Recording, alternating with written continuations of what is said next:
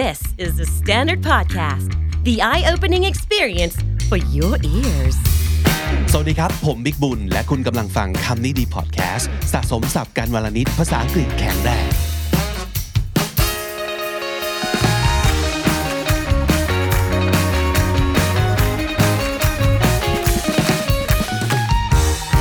คำนี้ดีวันนี้นะครับมาพร้อมกับ KND Intern Gen 8 น้องพิงค์สวัสดีครับ สวัสดีค่ะเรายังไม่เคยได้คุยกันในรายการเลยเนาะใช่ค่ะ แต่ถ้าสมมติงแรเกิดใครลยติดตามคำนี้ดีทาง TikTok จะเห็นพิงค์เป็นประจำเลยนะครับ ก็ฝากติดตามไป Follow ใน TikTok ด้วยนะครับเสิร์ชคำนี้ดีหรือ KND หรือ KND the standard บน TikTok ได้เลยนะครับ วันนี้คำถามของพิงค์น่าสนใจมากนะครับทำยังไงให้เรากล้าทำในสิ่งที่เรากลัว เกิดอะไรขึ้นทำไมตั้งคำถามนี้ขึ้นมาอืมจริง ๆแล้วเนี่ยคือคำถามนี้มันเกิดขึ้นเพราะว่าในอดีตเนี่ยเมื่อก่อนอะเราเป็นคนที่กลัวไม่มั่นใจในการทำสิ่งต่างๆ ในหลายๆเรื่อง มันคือความอินสิเคียวของเราอ่าทีนี้มันเลยทำให้พอมีโอกาสบางอย่างที่ถูกหยิบยื่นมาให้เรา เป็นโอกาสดีๆ ที่น่าลอง แต่มันเรากลัวว่าเฮ้ยเราจะ มีศักยภาพมากพอไหมเราเราพร้อมหรือเปล่าจริง ๆ หรือเปล่าทำให้เราปฏิเสธในหลาย ๆ อย่างไปทำให้เราพลาดโอกาสดีๆ ใช่ครับและไอ้โอกาสดีๆ ที่เข้ามาหาเราเนี่ยมันเป็นของที่น่ากลัวไหมาด้วยตัวของมันเอง มันจริง ๆ มันณตอนนั้นเรารู้สึกว่ามันน่ากลัว เรารู้สึกว่ามันเราไม่พร้อมอ่าแต่พอเรามองย้อนกลับไปเรารู้สึกว่าเฮ้ยถ้าเรา เราฮึดแล้วเราตั้งใจจริง ๆ อะอืมมันทำได้เราเมนเราเมนทำก็ได้คืออยู่ที่ตัวเราที่ใช่เราไม่สามารถก้าวข้ามความไม่สีเขียวความอินสิเคียวนั่นเองใช่ไหมใช่ค่ะทำไมเราถึงเป็นคนอินสิเคียวเคยคุยกับตัวเองหรือว่าเคยวิเคราะห์มันไหมครับ เรากลัวความผิดพลาดค่ะ กลัวใช่ความผิดพลาด ก็คือกลัวทำแล้วมันไม่ได้ กลัวใช่เฟลใช่ไหมครับถูกต้องค่ะ แล้วเฟลเนี่ย ความกลัวที่ต่อจากนั้นมันคือ กลัวเรารู้สึกแย่กับตัวเอง มากกว่า หรือกลัวคนอื่น เขามองเราไม่ดีมากกว่า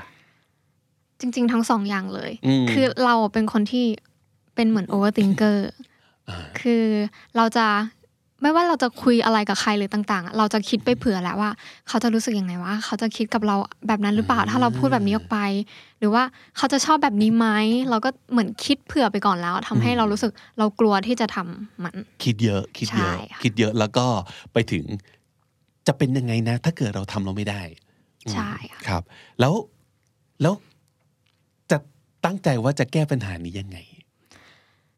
ค่อยๆเอ่อ ทำความเข้าใจกับมัน แล้วก็ความกลัวมันก็คือทุกคนก็ต้องมีอยู่แล้ว ไม่ว่าจะทำงานหรือว่าอะไรก็ตาม แต่แค่ถ้าเราทำความเข้าใจกับมันนะอืมแล้วค่อยๆที่จะก้าวออกมา อาจจะมีวิธีอะไรต่างๆ นานาเนี่ย ก็คิดว่ามันน่าจะสามารถทำให้เราเนี่ย มีความกล้ามากยิ่งขึ้น อาจจะไม่ได้เป็นคนที่ไม่กลัวเลยที่จะทำสิ่งใหม่ ๆ แต่ว่าคิดว่ามันน่าจะดีกว่าเมื่อก่อนที่เราเป็น คิดว่าหลายๆคนคง คิดอย่างน้องพิงค์แล้วก็รู้สึก หรือกำลังเจอสิ่งที่พิงค์กำลังเผชิญก็ได้ มันคือการพยายามจะออกจาก comfort zone นั่นเองแหละอย่างที่เขาพูดกัน อย่างที่เราได้ยินกันบ่อยมากคือทำยังไงถึงจะออกมาจาก comfort zone ได้ เคยมีความรู้สึกนี้ใช่ไหมครับ ใช่ค่ะ จริงๆก็มีไปเจอ quote หนึ่งเหมือนกันที่อ่าน่าสนใจ เขาบอกว่า เป็นของคุณ Tony Robbins เขาพูดว่า all growth starts at the end of your comfort zone อ่าใช่ growth ก็คือความเติบโตเนอะใช่เราจะโตไปจากสิ่งที่เราเป็นอยู่เนี้ยยังไง มันต้องออกไปจาก comfort zone ก่อนเนาะใช่มันถึงจะสามารถเติบโตได้ใช่ไหมใช่ค่ะ แล้วทีนี้ประเด็นเนี่ยมันอยู่ที่ว่า ถ้าสมมติเรารู้แล้วเนี่ยว่าเฮ้ยเราอยากที่จะออกนะ เราพร้อมที่จะก้าวออกเลยเนี่ย แต่เหมือนว่า เราติดอยู่ในโซนที่เขาเรียกว่า fear zone อ่าคือ fear zone ใช่เราไม่สามารถก้าวข้ามผ่านไปได้ทักที เหมือนว่าสมมติ okay I want to do something new I want to do this thing but why just not easy as like if I want to do okay just do it อืมแต่เราทำไม่ได้อืมบางทีบางอย่างง่าย ๆ มากเลย มันไม่ได้มีอะไรยากมากเลย แต่เราแค่แบบ เฮ้ย ฉันทำไม่ได้ ฉันฉันกลัวมาก ฉันอะไรอย่างเงี้ยคือเป็นสิ่งใช่ที่เราไม่คุ้นชิน ไม่เคยลองมาก่อน ใช่ค่ะก็เลยทำให้เรากลัวใช่ไหม จาก comfort zone ก้าวออกมาอีกนิดนึง เราจะเจอ fear zone ถูกต้องค่ะแล้วถ้าเกิดเราผ่าน fear zone ไปได้อะไรจะเกิดขึ้น หลังจากนั้นเนี่ยก็จะเป็น learning zone ค่ะ learning zone อันสุดท้ายก็จะเป็น growth zone อย่างที่เราอยากที่จะเข้าไปครับใช่สิ่งที่พิงค์ไปหามาแล้วเอามาอวดพี่นี่พี่ชอบมากเลย มันก็เรียกว่าเป็นอะไรครับ วงล้อ อะไรสักอย่างเนาะใช่เป็นวงล้อเป็นสเต็ปออกจาก comfort zone ไปสู่ growth zone ถูกต้องค่ะเริ่มต้นจากใน comfort zone ถ้าสมมติเกิดตอนนี้อยู่ที่ YouTube นะครับ เราจะเห็นภาพนี้ด้วยกัน ในนั้นคือคำที่เขียนว่า feel safe and in control ก็คือปลอดภัยใช่เรารู้อยู่แล้วว่าเราทำได้ และ in control ก็คือเราเอาอยู่นั่นเองนะครับก้าวออกไปเจอ fear zone มีคำว่าอะไรบ้างครับพิงค์ มีคำว่า affected by others opinions อ่านี่แหละที่เราพูดกันเมื่อกี้ที่เรานี้เป็นคือใช่กลัวว่าคนอื่นจะคิดยังไงนะ แคร์สายตาชาวบ้านมากเกินไป ใช่ แล้วก็มีคำว่า find excuses ใช่ ก็เลยจะทำให้เราหาข้ออ้างอยู่เสมอเลยว่าเอ่ออ๋อที่ฉันไม่ทำสิ่งนี้ เพราะว่าอย่างนี้ หรือที่ฉันจะไม่ลองอย่างนั้นก็เพราะอย่างนั้น ใช่ อ้างเก่ง มีข้ออ้างให้กับทุกอย่างเลยใช่ไหมใช่เออดังนั้นเราควรจะต้องเอมรู้ตัวว่าไอ้สิ่งที่เราพูดออกมาเนี่ยมันคือมันคือ fact หรือมันคือ excuses กันแน่ใช่และสุดท้ายมันก็เลยทำให้เรา lack confidence ใช่ lack นั่นคืออีกหนึ่ง confidence คำที่อยู่ใน fear zone เราไม่มีความมั่นใจนะครับ ถ้าสมมติเกิดทะลุจากโซนความกลัวนี้ออกมา เราก็จะเข้าสู่ learning zone ซึ่งมีคำว่าอะไรบ้าง มี deal with challenge and problems อ่าก็ยอมพุ่งชน challenges ก็คือความท้าทายท้าทาย และ problems ก็คือปัญหาทั้งหลาย มีคำว่าอะไรอีก มีคำว่า acquire new skills เออ อันนี้เป็นสิ่งสำคัญในเรื่องการเรียนรู้เลยนะ เมื่อเราลองหาทักษะใหม่ ๆ มาฝึกฝน และถ้าเกิดเราเริ่ม เป็นเจ้าของทักษะนั้นแล้ว นั่นแหละจะเกิดการเรียนรู้ เรียนรู้เราจะเห็นว่าเฮ้ยจริง ๆ เราทำอะไรได้มากไปกว่าที่จริงค่ะเราทำได้ และนอกจากนั้นก็ยังมีคำว่า extend the comfort zone เออ ในที่สุดแล้วเนี่ยคอมฟอร์ z โซนของเราที่มีขนาดเล็กเนี่ยเล็กก็จะคอมฟอร์ z โซนขยายก็จะเริ่มขึ้นใหญ่ขึ้นใหญ่ขึ้นใช่เพราะว่ามันจะเริ่มออกมากินความ ข้ามผ่าน fear zone แล้ว แล้วก็กินความมาถึง learning zone ของเรา แล้วหลังจากนั้นเราก็จะเข้าสู่โซนที่เรียกว่า growth zone การเติบโตนั่นเองใช่ไหมครับใช่มีคำว่าอะไรบ้างครับพิงค์มีคำว่า find purpose อืมคำนี้นี่สำหรับพิงค์หมายความว่ายังไง เราพยายามที่จะหาเป้าหมายหรือจุดหมายในในชีวิตของเราอืมใช่ รู้ว่าไอ้ทั้งหมดเนี่ยเราทำไปเพื่ออะไรเนาะถูกต้องที่เราพยายามจะออกมาจากคอมฟอร์ทโซนเออพยายามจะเอาชนะความกลัว พยายามเรียนรู้ทั้งหมดเนี่ยทำไปเพื่ออะไร นั่นก็คือ find purpose คุณมีวัตถุประสงค์ มีเป้าหมายหรือเปล่า นะครับ แล้วในที่สุดเราก็จะสามารถจะ live your dreams Dreams yes ก็ทำใช้ชีวิตอย่างที่เราเคยฝันเอาไว้ได้ แล้วก็ยังมีคำว่าอะไรอีก อันนี้น่าสนใจมากเลย set new goals อ่าการที่เราเริ่ม achieve goal ที่เราเคยตั้งใจไว้ purpose ของเราเนี่ยทะลุ comfort zone ข้ามกลัว เรียนรู้แล้วก็เอาชนะเป้าหมาย หรือว่าได้มาซึ่งวัตถุประสงค์ที่เราเคยตั้งไว้แล้วเนี่ยมันจะทำให้เรา มองไปสู่เส้นชัยต่อไปได้อีกใช่เป้าหมายว่าใหม่อ่าดังนั้นเราก็อาจจะรู้สึกว่าเฮ้ย ในเมื่อเราทะลุทุกโซนมาจนเราเริ่มเติบโตแล้วเนี่ย การเติบโตแปลว่าไปเรื่อยๆ ข้างหน้าถูกไหมใช่ไม่ได้แปลว่า พอแล้วแค่นี้นั่นก็ก็เรียกว่าตายแล้วถูกไหมครับ เออ เราอยากจะไปข้างหน้าอีก การเติบโตคือคำนี้เลยๆใช่เป้าหมายต่อไปมีไหม สิ่งที่เราอยาก achieve ต่อไปมีไหมนะครับ แล้วก็สุดท้ายคือคำว่า realize aspiration realize aspirations คำนี้คืออะไรครับ คือการที่เรารู้แหละว่าความปรารถนาของเราอะคืออะไร aspiration ก็คือใช่ความปรารถนาใช่เอออยากจะขึ้นไปถึงตรงไหน ขึ้นไปอยากไปถึงอยู่จุดไหนจุดไหน เออ เนี่ยเป็นสิ่งที่น่าสนใจเนอะคือถ้าเกิดเราเห็นว่ามันมีการทับซ้อนของวงล้อเหล่านี้อยู่เนี่ยใช่เราจะเห็นว่าเฮ้ย มันมีอะไรให้เราเอาชนะ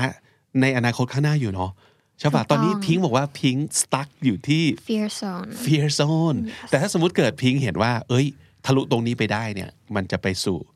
learning zone learning zone ที่ทำให้เราเรียนรู้ได้มากขึ้นใช่นำไปสู่ growth growth zone zone อันเนี้ยน่าสนใจมาก ๆ เลย พิงค์มีพิงค์เคยมาคุยกับพี่แล้วบอกว่าจริง ๆ แล้วเนี่ยลองไปพูดคุยลองไป search ลองไปทำการบ้านหาว่า มันมีวิธีอะไรที่จะทำให้เราเอาชนะ ความกลัวของเราได้เพื่อที่จะได้ลองทำอะไรใหม่ ๆ เพิ่มเติม skill ให้กับเรา มีความสามารถที่จะตั้ง goal ใหม่ ๆ ในชีวิตได้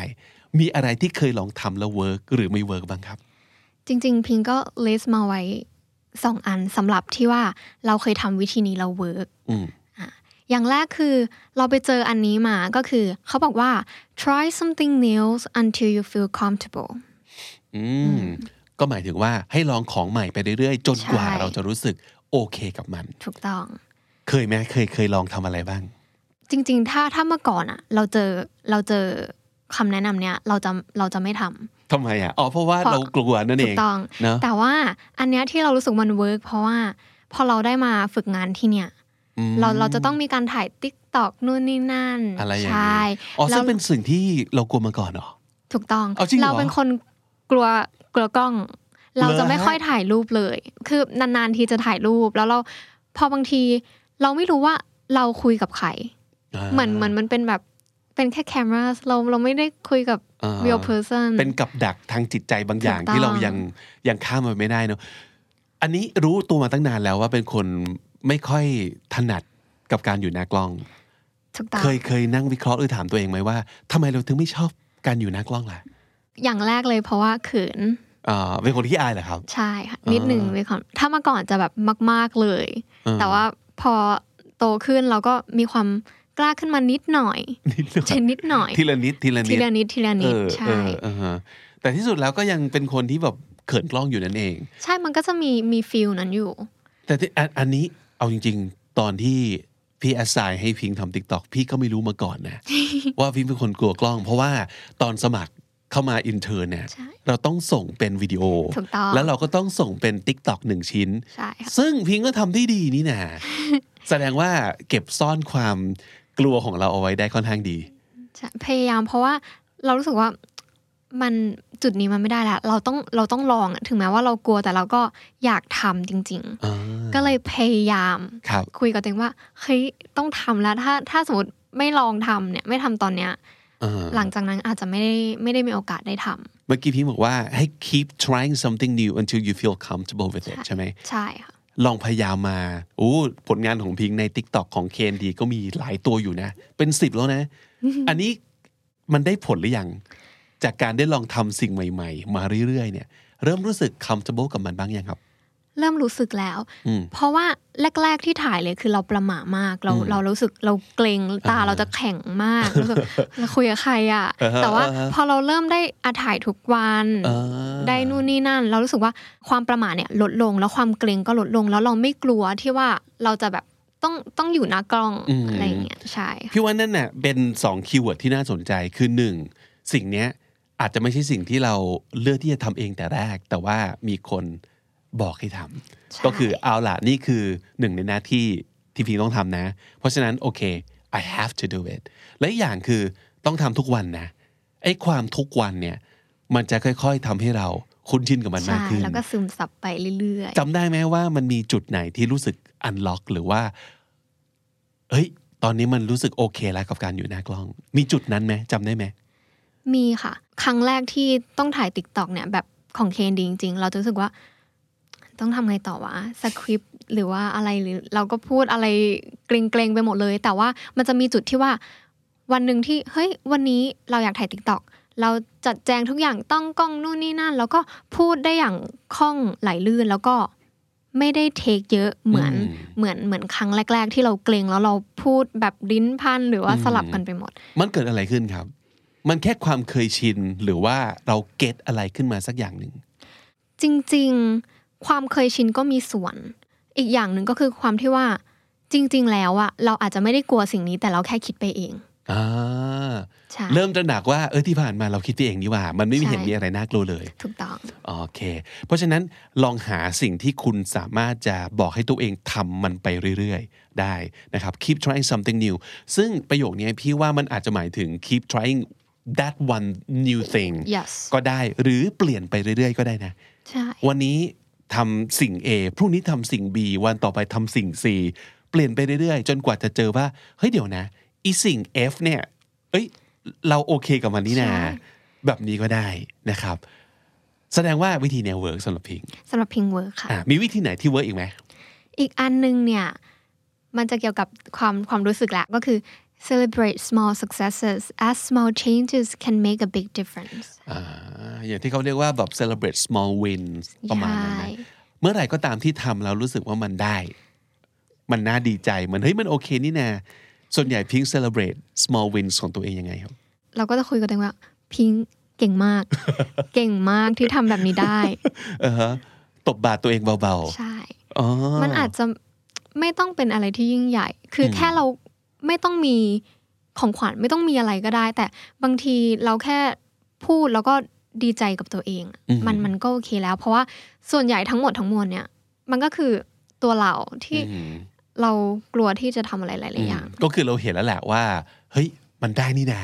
พอรู้ว่ามันได้นี่นาเนี่ย มันก็จะมีกำลังใจเกิดขึ้นอีกเนาะถูกต้องค่ะเอออันนี้น่าสนใจมาก แล้วพี่อยากรู้ว่ามันมีวิธีไหนที่เราเคยลอง แต่ไม่เวิร์กบ้างไหมสำสำหรับตัวพิงเองมีค่ะครับอันนี้เนี่ย ไม่เวิร์กเลยสำหรับพิงก็คือ start a conversation with strangers อ๋อ คือให้คุยกับคนแปลกหน้า ถูกต้อง เขาคือเหมือนว่าเราจะ randomly make a conversation กับคนแปลกหน้า ซึ่งในส่วนตัวของเราคือเรามองว่าเป็น introvert อ๋อยากแหละหนึ่ง สองก็คือพิงคิดว่าในสังคมไทย พิงคิดนะในมุมมองพิงก็คือ มันยากที่จู่ๆเราจะเดินไป แล้วอืม เราเจอคนนี้เคยคนนี้น่าสนใจอยากคุยด้วยเอออยู่ๆเรา approach เขาแล้วไปคุยกับเขาเนี่ยน่ากลัวแหละแต่มันดูต้องอยู่แปลที่กบริบทหรือเปล่าๆจริงว่าๆตอนนั้นเราอยู่ที่ไหนสมมุติถ้าเกิดมันเป็นแบบปาร์ตี้ที่อ่าทุกคนสามารถจะคุยกับทุกคนที่เป็นเพื่อนใหม่ได้อยู่แล้ว อันนี้ก็อาจจะไม่แปลกเท่าการเดินไปคุยกับคนที่สถานี BTS อะไรอย่างเงี้ยถูกป่ะถูกอ่าฮะแต่ที่พิงค์ลองทำแล้วไม่ work เนี่ย ตอนนั้นจำได้ไหมครับว่า ลองในบริบทไหน เป็นคล้ายๆ งานเลี้ยงค่ะอ๋อใช่เป็นแบบมีเพื่อนของเพื่อนหรือคนรู้จักอะไรอีกอ๋อที่เราอาจจะไม่ได้รู้จักขนาดนั้นครับเราก็จะเราก็จะอยู่กับคนที่เรารู้จักคุ้นๆพอถูกต้องอ่าฮะเราก็จะไม่ค่อยแบบเฮ้ยคนนั้นเราเราไม่เคยเห็น เราจะไม่เข้าไปแล้วทักทายหรือถ้าคือถ้าเขาทักทายมาเราก็ทักทายกลับเป็นเป็นตามปกติอ่าฮะแต่ว่าถ้าเราเป็นคนเดินเข้าไปเลยก็คืออมจะไม่ใช่พิงแหละแล้วแต่เราประก็จะแต่ไม่ประได้เด็นที่พี่อยากรู้ก็คือ แล้วพิงค์นึกออกไหมว่าสำหรับตัวพิงค์เองเนี่ยถ้าเรา achieve สิ่งเนี้ยมันจะเกิดอะไรขึ้น How would your life change if you can do this like if you can just go up to a strangers and make conversations and make friends with them how would your life change then นึกออกปะนึกออกค่ะ มันดีหรือไม่ดี หรือเป็นสิ่งที่พิงค์ต้องการไหมสำหรับพิงค์คิดว่าไม่ได้ต้องการขนาดนั้นอ่าแต่คิดว่ามันจะสามารถเป็นเหมือน life skill ที่ว่าอาจจะทำให้เรา friendly หรือกล้าที่จะ make conversation กับคนอื่นในอนาคตได้ครับอันนี้พี่สามารถพูดได้ในฐานะของคนที่เป็น introvert เหมือนกัน เราไม่จำเป็นจะต้องทำอย่างที่ extrovert เขาทำได้ดีก็ได้นะ คือแบบคุยกับใครก็ได้ แต่เราลองค่อยๆ ค่อยๆ แง้มประตูบางบานออกก็ได้นะ เช่น ถ้าเกิดอยู่ในบริบทที่เป็นกลุ่มเล็กหน่อยอะอย่างสมมติพี่อย่างเงี้ย ไม่รู้พิงเป็นไหม ถ้าเกิดกลุ่มใหญ่อะจะรู้สึกเหมือนแบบกูมึน แต่ถ้าเกิดกลุ่มเล็กสักหน่อยเนี่ย เฮ้ยได้ พอได้เพ ราะฉะนั้นก็อาจจะลองหาคอนเท็กซ์ของกลุ่มเล็กลง แล้วค่อยๆ เปิดประตูบางบานค่อยๆคุยกับคนแปลกหน้า